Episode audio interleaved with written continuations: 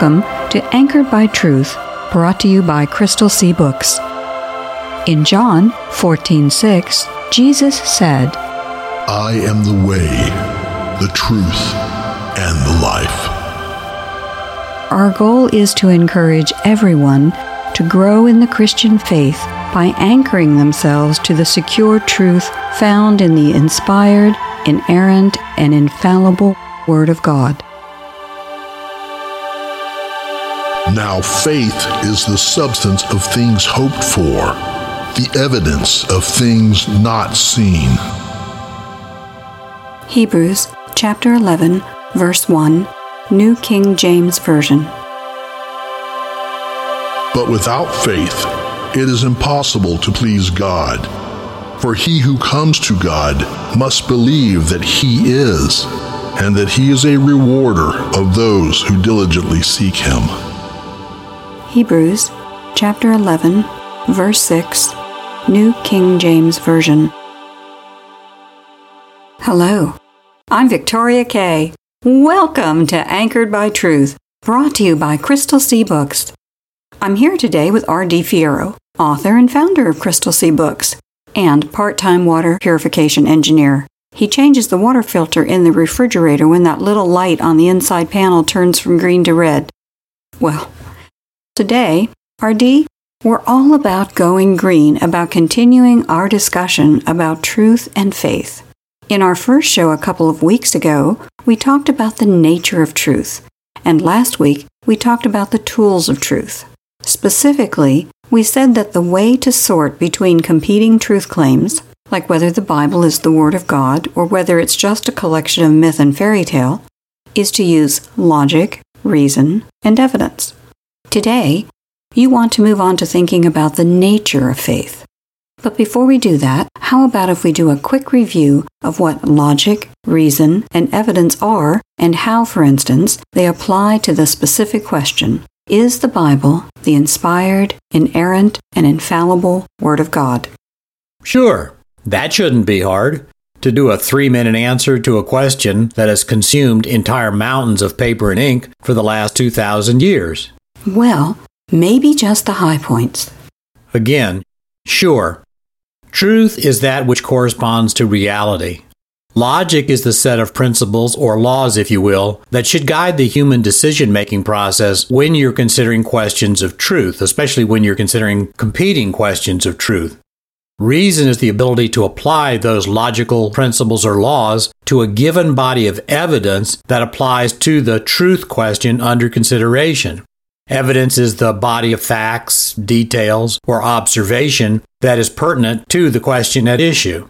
Now, not all questions that involve competing truth claims can be settled conclusively. Like what happened to all those pens I put in the supply cabinet last week? Yeah, like that one.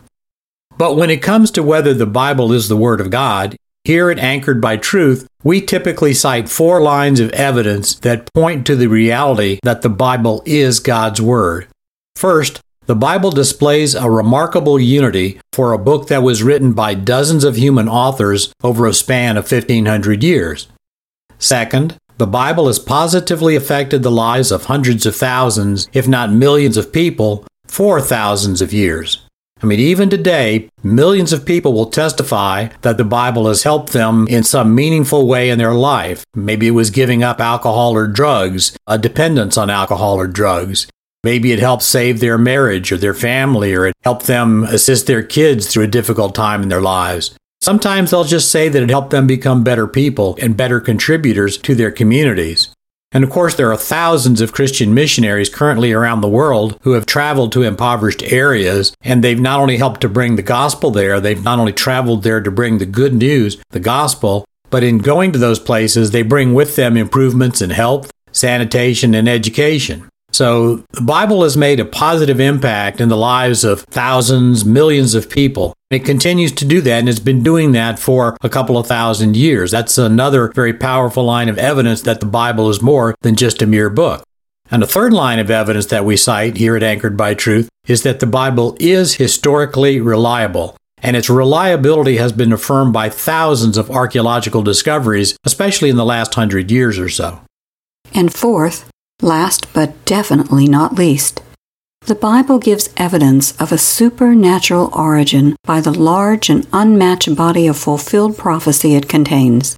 The Bible contains prophecies so specific, like the name of a city where the Messiah would be born, or the sequence of world empires that would precede his birth, that it's impossible that mere men could have known what was going to happen hundreds of years before the event occurred. Precisely. Anyway, within those four lines of evidence that we've just cited, there are tens of thousands, or maybe hundreds of thousands, or more of individual facts and observations that help support the truth claim that the Bible is the inspired, inerrant, and infallible Word of God. But of course, as with any truth claim that is that important, we recognize that there are other truth claims that compete against that specific one. In other words, we recognize that there are people who do not agree with the truth claim that the Bible is the inspired, inerrant, and infallible Word of God. But as we observed in the episode of Anchored by Truth that we did on the nature of truth, the mere existence of a competing truth claim or of many competing truth claims does not affect the validity of the original truth claims. Right. The existence of one or more competing truth claims does not establish or invalidate the truth of any of the claims, but it does mean that we need to have a method for sorting among the competing truth claims to know which one is valid. In other words, we need to have a process for knowing who is right and who is wrong. So, how do we do that? By using logic, reason, and evidence. As we observed in our last episode of Anchored by Truth, the basic process of sorting among competing truth claims to determine which of the claims is actually valid, in other words, which of the truth claims is actually true, requires the application of logic and reason to the evidence, and then you just have to follow the process to see where it leads. And of course, this is the same process that goes on every day in courtrooms around the country and around the world. It goes on in science laboratories, it goes on in business offices, for that matter, it goes on in living rooms and dining rooms. Determining truth is important because, as we've mentioned before, truth is that which corresponds to reality. So, a failure to find the truth, a failure to determine the truth, means ultimately that we would be basing a part of our lives on an error. That's the best case it would possibly be. We would be basing a part of our lives, placing our trust in something that is an error at best or a lie at worst.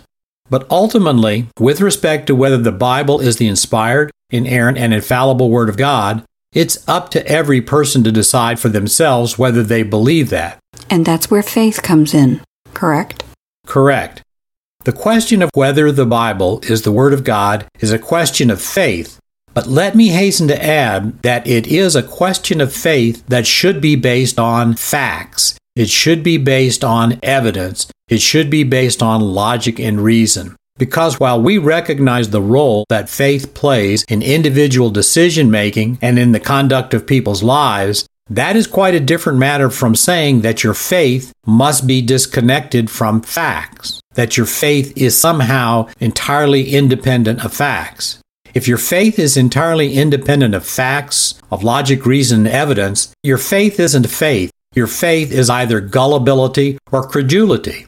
Said slightly differently, if the Bible is not the Word of God, my believing that the Bible is the Word of God won't transform it into the Word of God. But if the Bible is the Word of God, someone's disbelief also won't change the fact that the Bible is God's Word. It's critical that people recognize this underlying fact, this essential truth, because frankly, eternal destinies hinge on the outcome of that question. And that's why we wanted to talk about the nature of faith today. It is a popular view to believe that faith is sort of a sincerely held belief, but one for which there is no underlying support. Or some people believe that faith is some kind of an individual power or force that certain people do or don't possess. This is a view that's portrayed in a lot of movies and television shows. Some people see faith as a kind of hope or wish in which we invest our energy, but that when we do so, we are doing so in defiance of logic and reason. You hear people say things like, to believe in God, you must take a leap of faith. So when they say that, they seem to be saying that they have to turn off their brains to exercise their faith. But nothing could be further from the truth. The Christian faith is not a faith that is opposed to logic, reason, and evidence, but it is a faith that is based upon logic, reason, and evidence. Right? Absolutely right. And that's why we wanted to do a show that discusses the nature of faith. As you observed, faith is neither a force, personal or impersonal, nor an unsupported set of wishes. Traditionally, Christian theologians have seen faith as consisting of three components knowledge, assent or agreement, and trust. That sounds sensible. But just to be sure we're clear, let's go through those elements individually. First of all, what is meant by the knowledge component of faith? Knowledge refers to the fact that faith, any faith, has a content. Faith involves an act of the human will, a deliberate decision to believe something. So the first question that occurs, obviously, is what is the person exercising the faith believing? What is the content or the knowledge that is being embraced or believed? For instance, someone who wants to take an airplane trip has to be willing to place their faith in pilots, planes, and physics. Now, the person who takes that trip may or may not have a lot of knowledge about how an airplane works or how the pilot actually flies the plane. But in order to go on a plane trip, they have to at least know a few basics.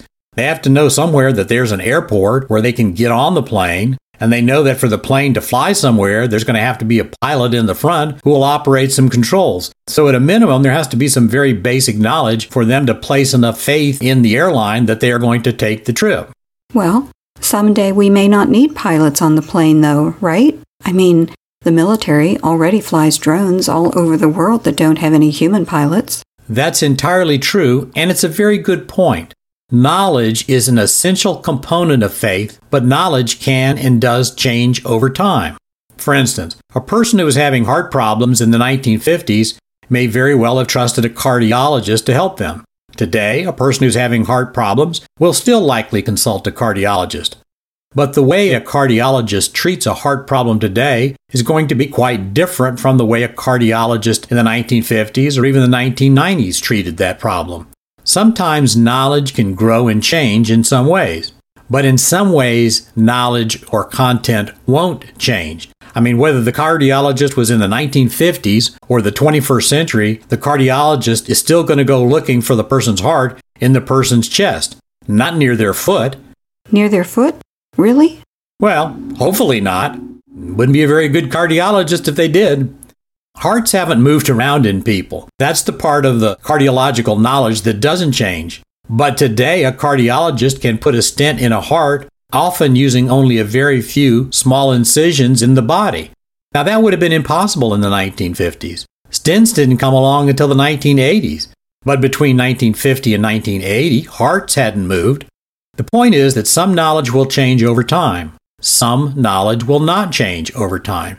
The question of whether Jesus died on the cross, for instance, it's a question of historical fact. Jesus died on the cross is a fact that is not going to change no matter how much time goes by. So it's important for us to be aware of those kinds of basic distinctions when it comes to the knowledge component of faith.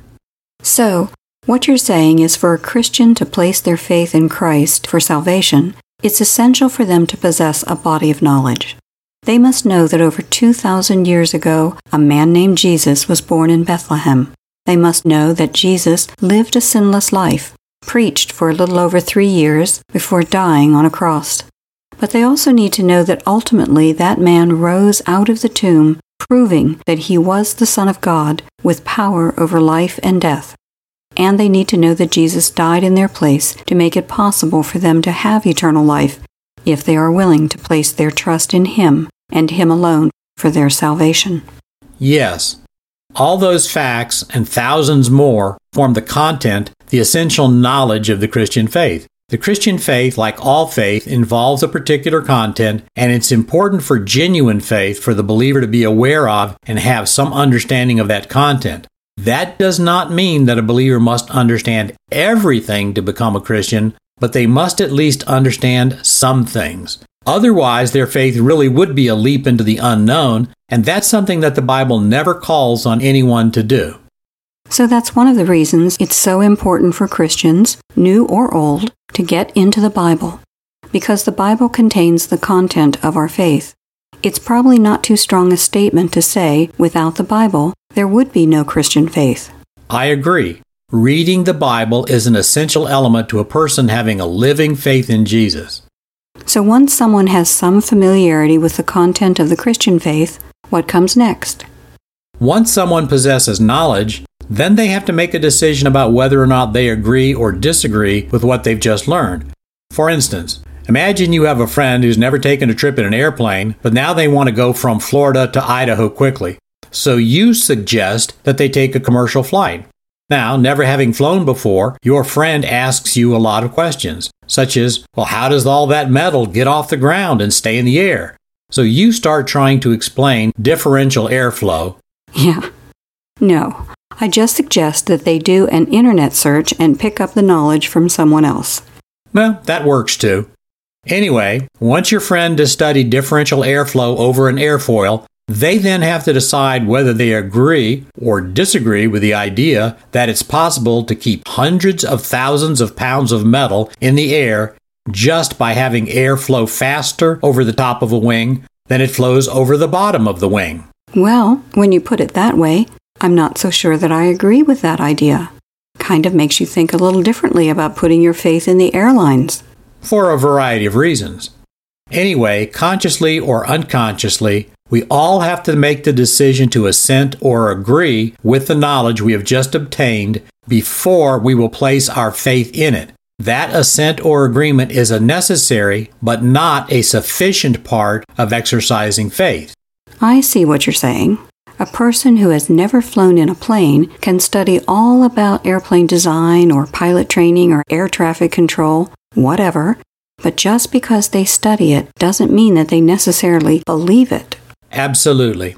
And with respect to whether knowledge and agreement are sufficient for possessing true faith, the Apostle James tells us in his book that they are most certainly not.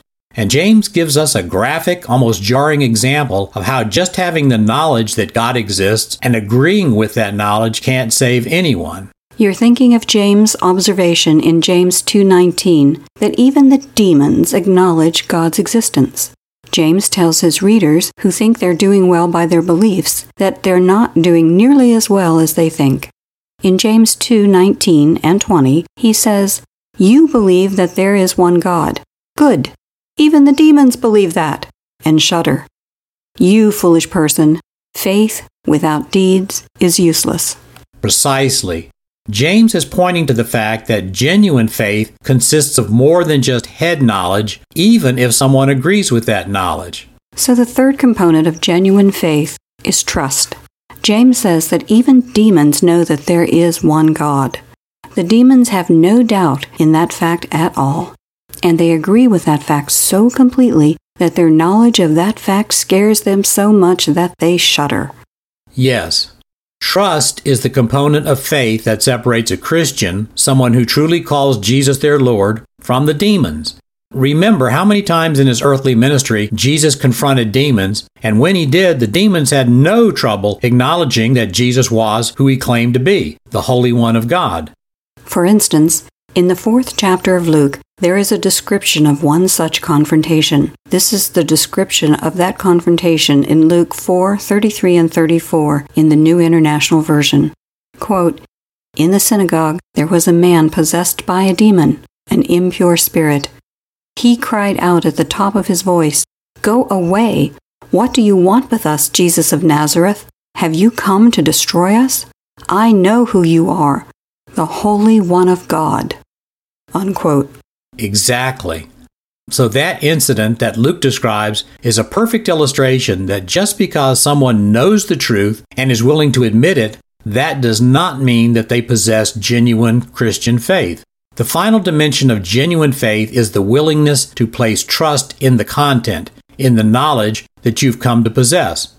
A person who wants to take an airplane trip may study aerodynamics all they want, but until they step on the plane and sit there while the plane takes off, they still haven't demonstrated that they possess faith. Of course, I want to reiterate how important it is to ensure that your faith is based on something that is true.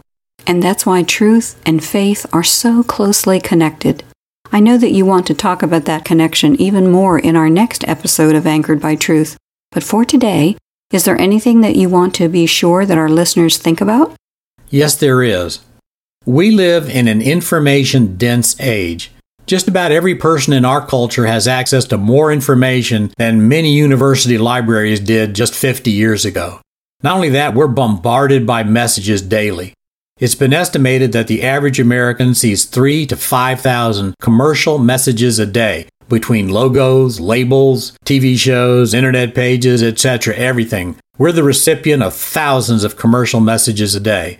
This means that there is an enormous amount of competition for our attention.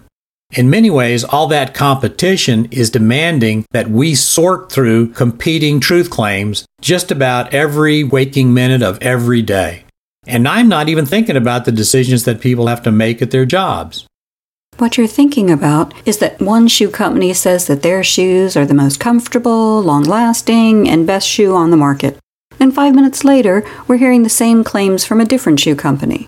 Or we've no sooner seen a billboard for a laundry detergent which says that their soap will get out all the stains in our clothes when we're driving by a different billboard making the same claim for a different company.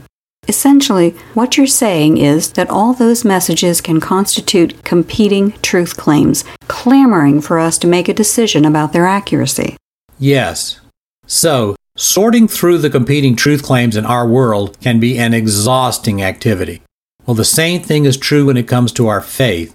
Christians today are confronted at every turn with competing truth claims that challenge the truth of their faith. And unfortunately, for so many of the messages we see in our culture today, they directly challenge the central tenets of Christianity. For instance, the most dominant narrative in our culture today is that all life on Earth arose by chance because of the random collision of a group of molecules billions of years ago. Now, this narrative persists despite the fact that modern science has unequivocally demonstrated that for life to exist, it depends upon specified complexity and informationally governed chemical activity. You're talking about the fact that, and I'm using this term very broadly, life arose from evolution, not from the direct creative activity of God. Yes, evolution as a process, and billions of years as a time scale exist as a competing truth claim to biblical creationism. And that's why we did a 10 part series on Anchored by Truth we called The Truth in Genesis. To demonstrate that there is a mountain of scientific observations that are entirely consistent with the biblical account. Listeners who are interested can find those episodes on pretty much all major podcast apps. Right. The point is that we are asked today to sort among so many competing truth claims that sometimes we just find that when it comes to our faith, that it's just a whole lot easier to set all that aside and just believe some things. And I get that. But the danger is that when we don't properly prepare our children and grandchildren, our family, and our friends to understand the reason and the evidence, the truth that undergirds the Christian faith, all too often today, the result is that when kids or grandkids leave home, when people travel away from where they were raised, they leave their early faith behind. There are some surveys that suggest as many as 75% of the kids who are raised in Christian households walk away from their faith when they leave home. So, what you're saying is that for us to properly pass along our faith, it's not just enough to pass along what we believe. We must also pass along why we believe it. And that means learning and absorbing not only the content of our faith, but also how the faith can be demonstrated to be true in the faith of claims that will compete against it. And that takes time and energy. Fifty years ago, Christian parents and grandparents might have been able to safely take some things for granted. That today, they just can't. Well, faith like freedom exists one generation at a time. Faith and freedom both have to be actively defended and consciously transmitted from one generation to another. And of course, the only people who can transmit it to the next generation are the ones to whom it has been entrusted in the current generation, which is to say, all of us. So I'm sure that a great many of our listeners probably feel kind of like we've been placed in the same position as Queen Esther was when her uncle Mordecai asked her to intercede for her people with the Persian king Xerxes. Now, most people know the story pretty well. One of the opponents of the Jews, a man named Haman, had induced the Persian king Xerxes to sign an order that would have resulted ultimately in the destruction of all the Jews in the Persian Empire. And when Mordecai learned of the order, he asked that his niece, Esther, who at that time was the queen, to intercede for her people with the king, with Xerxes. But Esther said to Mordecai, Well, you know, I can't go into the king's throne room just on my own. I have to be invited. If I go in there without being invited, the possible penalty is death. So Mordecai wrote her a very famous reply that's contained in chapter 4 of the book of Esther. And Mordecai's reply included that very famous quote that it could be that you were made queen for such a time as this. Now, most people know that part of the story because Esther, of course, did ultimately intercede. But a lot of people don't focus on what happened in verse 16 of Esther chapter 4. That was where Esther said to Mordecai, Bring together all the Jews in Susa, which was the capital of Persia at the time, and tell them to go without eating for my sake. Don't eat or drink for three days and nights. My servant girls and I will do the same. Then I will go in and see the king, even if it means I must die. So Esther was willing to put herself in danger for her people, but Esther wanted to be sure that she was properly prepared before she did so, and she wanted to prepare by prayer and fasting, and not just her own prayer and fasting, but the prayer and fasting of all of the Jews in Susa. So that same lesson is still relevant today.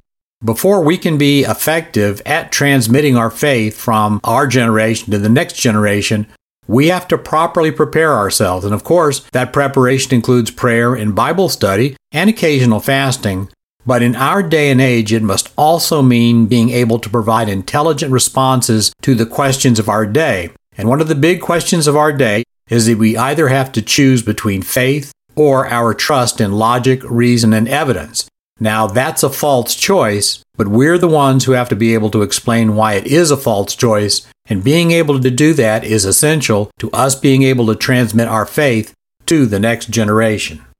Well, that's a very sobering thought on which to end a show, but it is an essential one. Today, since we have been thinking about how important it is to provide for and protect our children, how about if we close with a prayer for godly wisdom and protection for our young children? A prayer for young children. Father of immeasurable compassion and love, thank you for the abundant goodness that you have poured into our lives. We are so grateful that we can turn to you, knowing that you will receive us with mercy and patience. Lord, we pray that you will help us to be godly parents to our children. As they begin to experience your creation and the world about them, Help us to be ever vigilant in guarding them from harm, protecting them from danger, even as you already do for us. Please let them be healthy and strong, and help us to know how to help them when they get sick or hurt. Help us to give them opportunities to learn and grow, but only in ways that are appropriate. Watch over them with your loving eyes and listen to their cries when they call. Help us to love them fully and completely, and especially to lead them to you and your truth. We know that all children are a blessing from you, but we also know that there will be difficult days when we will need a special grace and instruction from you. Please let our children grow constantly in their love for you and in the appreciation of your greatness. We trust in your word that if they are trained up early in your ways, that they will not depart from you. We remember that you also have a son, and that you love us so much that you sent him to die for us. In Christ's name we pray and give thanks. Amen. Amen. We hope you'll be with us next time, and we hope you'll take some time to encourage some friends to tune in also, or listen to the podcast version of this show. If you'd like to hear more, try out crystalseabooks.com where we're, we're not famous, but our boss is.